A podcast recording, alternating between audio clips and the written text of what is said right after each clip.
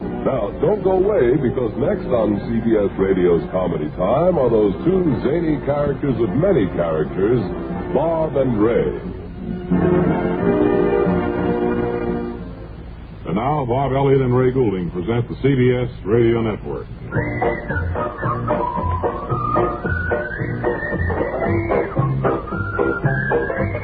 Hello, everybody, and welcome to the Bob and Ray Show for another week, and a real happy day it is here in our studio. All the cast have gathered because uh, this marks the end of uh, Webley Webster's uh, suspension. You remember a few weeks ago he corrected us, and uh, uh, although we appreciated it at the moment, we thought that maybe for discipline purposes he needed a few Sit days down, suspension. everybody. Speak right up when they talk to you. Don't correct them. Hi again, everybody, and Bob and Ray, it's a pleasure to be off suspension. I didn't know how much I missed the show. Well- and uh, let me assure you that uh, I will do nothing to irritate you again. Well, I guess you've learned your lesson, in other words, but all of that is forgotten now. You're back in our good graces, and all of the rest of you, I think, probably have learned a lesson too, haven't you? Hmm? Yes, I do. Well, uh, Selwyn, uh, I've had a note from so many of my friends wondering if, uh, now that my suspension has been lifted, uh, if it would be possible for me to sit down at the huge Barbary Consolorum and present my famous rendition of Jellicus. Well, I guess this is time for us to spring a little surprise on you, Webb, because Ray and I were talking about this very thing this morning. Waiting with full curtain back to something. Okay. What's this this, is Golden kind of a, Farm? Yes, sir. You're you're receiving a promotion today. Oh, and here, behind this curtain, sure. is the great Bob and Ray console order. There it is. Boy, oh boy, oh boy. And you are to be the official organist for the program until such time as we see fit to remove you from that duty. Well, I hope you never do. Well, I'm going to go over now and see if you want to. All right. Would you introduce me? You want a song now? Yeah, well, yeah, Jealousy. sure. We might My as well. favorite Jealousy. Welcome you back to the ranks. Here is Webley Webster at the console to play Jealousy.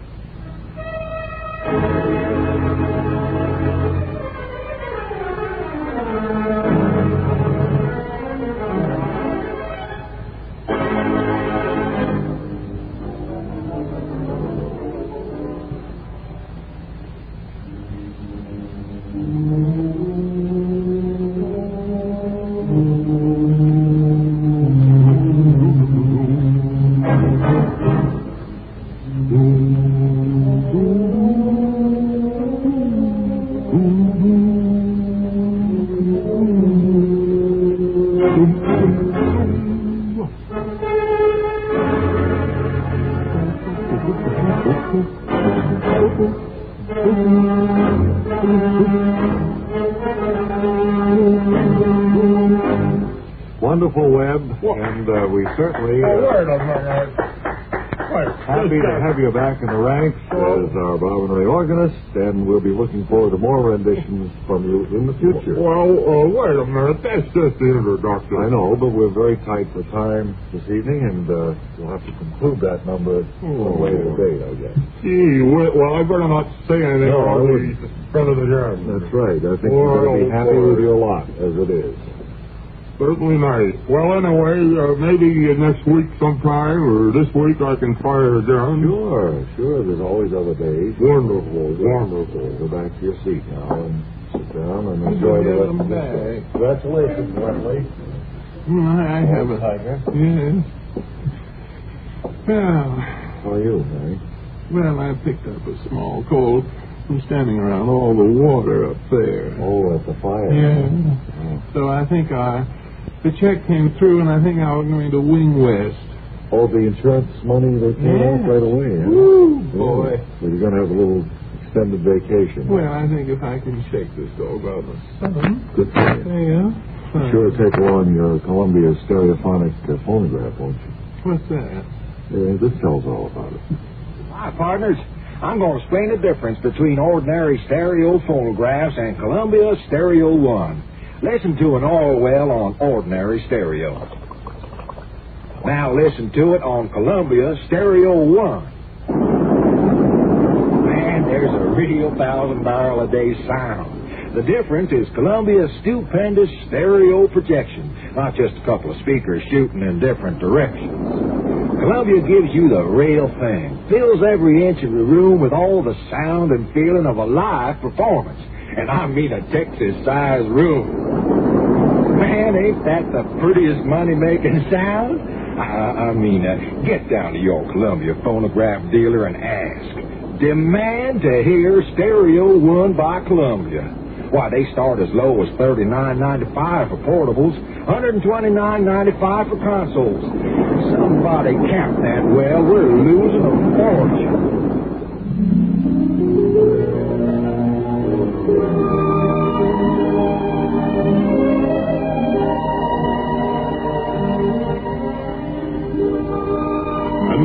as a sustaining feature of the Bob and Ray Show, we bring you another episode of One Color's Family. Today's episode, entitled Prowlers Upstairs, is taken from book CLVII, chapter IXIII. It's shortly after 9 p.m. in the evening as we find mother and father sitting in the den downstairs father is reading the newspaper. Mother is standing just inside the door. And we hear yes. Eddie? Yes? See here where they've they've noted there's prowlers of the neighborhood again. Well, I saw that in the paper too. Yes. They were seen over at the Watsons' house just last week. Really? Yes. Uh, the Watsons were away, and they didn't even tell the newsboy yes. not to deliver papers. Yes. The milkman kept coming, too. I mean, they broadcast the fact that they were yes. going to be away. Yeah, the weather's turned cold. Just oh, a while back. And yesterday. Just I mean, like the uh, like summer. Lug some of this furniture out. They're pretty old, good antiques, but I don't see any good brooches or diamonds or anything. Like Forecast is for good weather tomorrow, though. Yes. Do you have the radio on? Uh, what's that, Fanny? Do you have the radio on? No, no. Thought I heard. Radio's voices. in the kitchen. Thought I heard voices. Now we got Yes. Mm. Oh, you're hearing things, Fred. Well, now, that dog I heard. Whose dog is that? It's the Watson's watchdog. Well, a fine watchdog he is to have uh, hey. their house ransom. uh, What's that, Betty? I said he must be a poor watchdog. Who? Watson's. Watson's not a watchdog. Boy, thought... Well, Watson's dog. I thought you said that that yes. they had a yes. watchdog. You know, I believe that I hear powers upstairs in our own house. It, well, it stands to reason if they get the Watsons, they'd hit us next. Mm. Yes. See here where the mm. where the dentists are going to have a convention in town this month. We were, they uh, they were here a few years ago, I think. Yes. Uh, Fine time they had too. They have a good time. Well, you know, it's like the old joke. They like to get away because they're down in the mouth so much. penny, penny, penny. I think I read that in one of those magazines. It's a joke sent in. The person got five dollars. Yes. Yeah. Did you drop something, Teddy? No. No, I think it's getting. Well, I'm going out to the kitchen get Uh, time. a cupcake or something. I'll meet you out there. Time for me to go. Uh, go to bed, I believe. Yes, yes. Well, I believe I'll stay up and read a little longer. Well, be sure now and uh, and uh, put out the lights. You want any cupcake? Yes. Before Uh, you come upstairs. All right. Stop the car. Be right out. Okay. Leave the light on. I will. Just hope that. Uh, that we don't have any problem with the prowlers upstairs. Yes.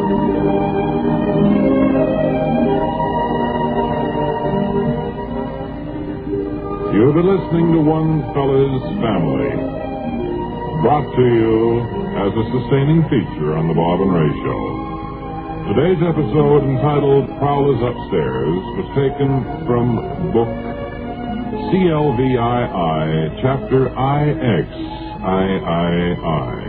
One Fellow's Family is written and produced by T. Wilson Messi. This is a Messi production.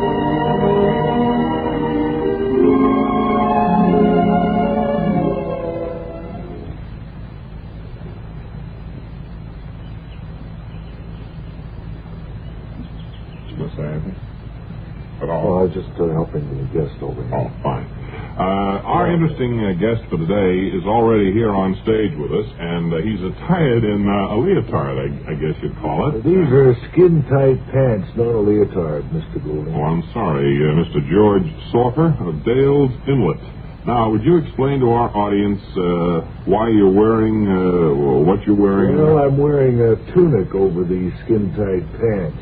And I see a good many layers of clothing under the tunic. Yes, anytime you i- ice skate to Russia, you better be dressed for it. I see. As you'll notice, I'm wearing uh, three sweaters under the tunic, and I got them a size too large. Well, what's the idea behind that, Mr. Sorfer? Well, the idea behind loose clothing is to trap the air in between the garments so it can circulate. Well, now, would the uh, circulating air be warmed by body temperature? Is That's what that- I'm counting on. Now, you can't see it, but underneath the sweaters, I'm wearing a vest.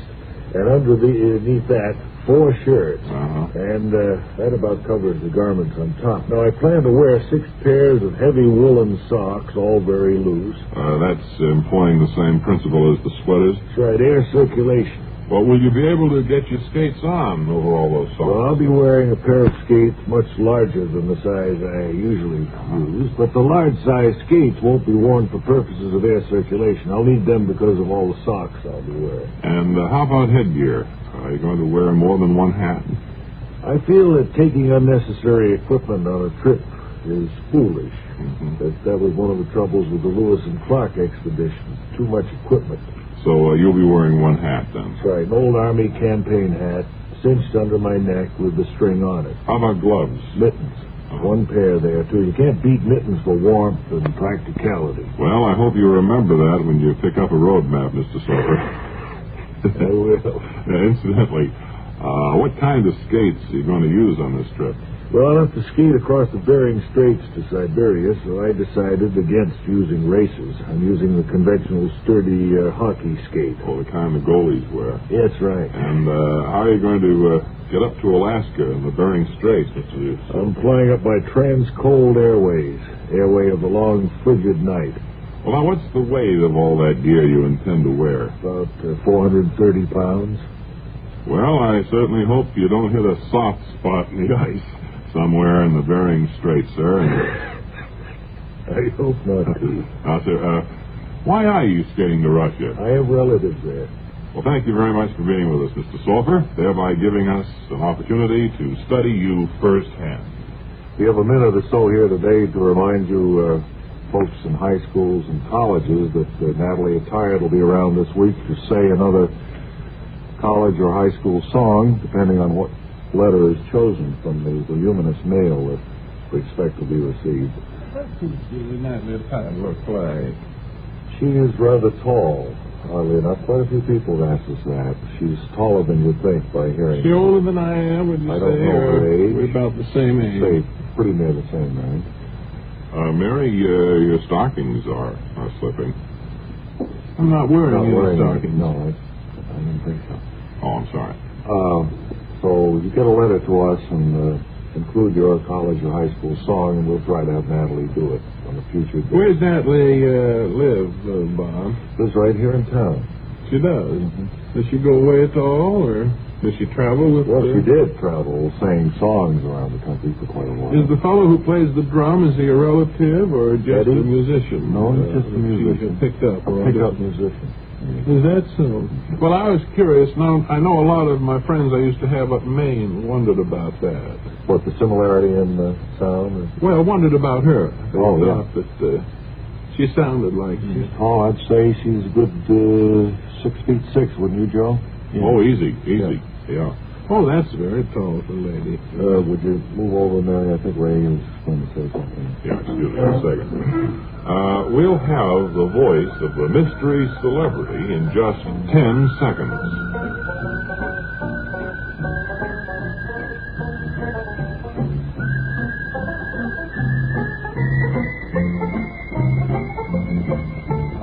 That mystery celebrity voice was this. This is Bing Crosby. And until tomorrow, this is Ray Goulding reminding you all to rise to get work. Bob Elliott reminding you to hang by your thumb.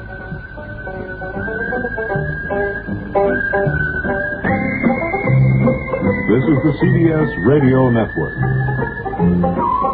Your. Your.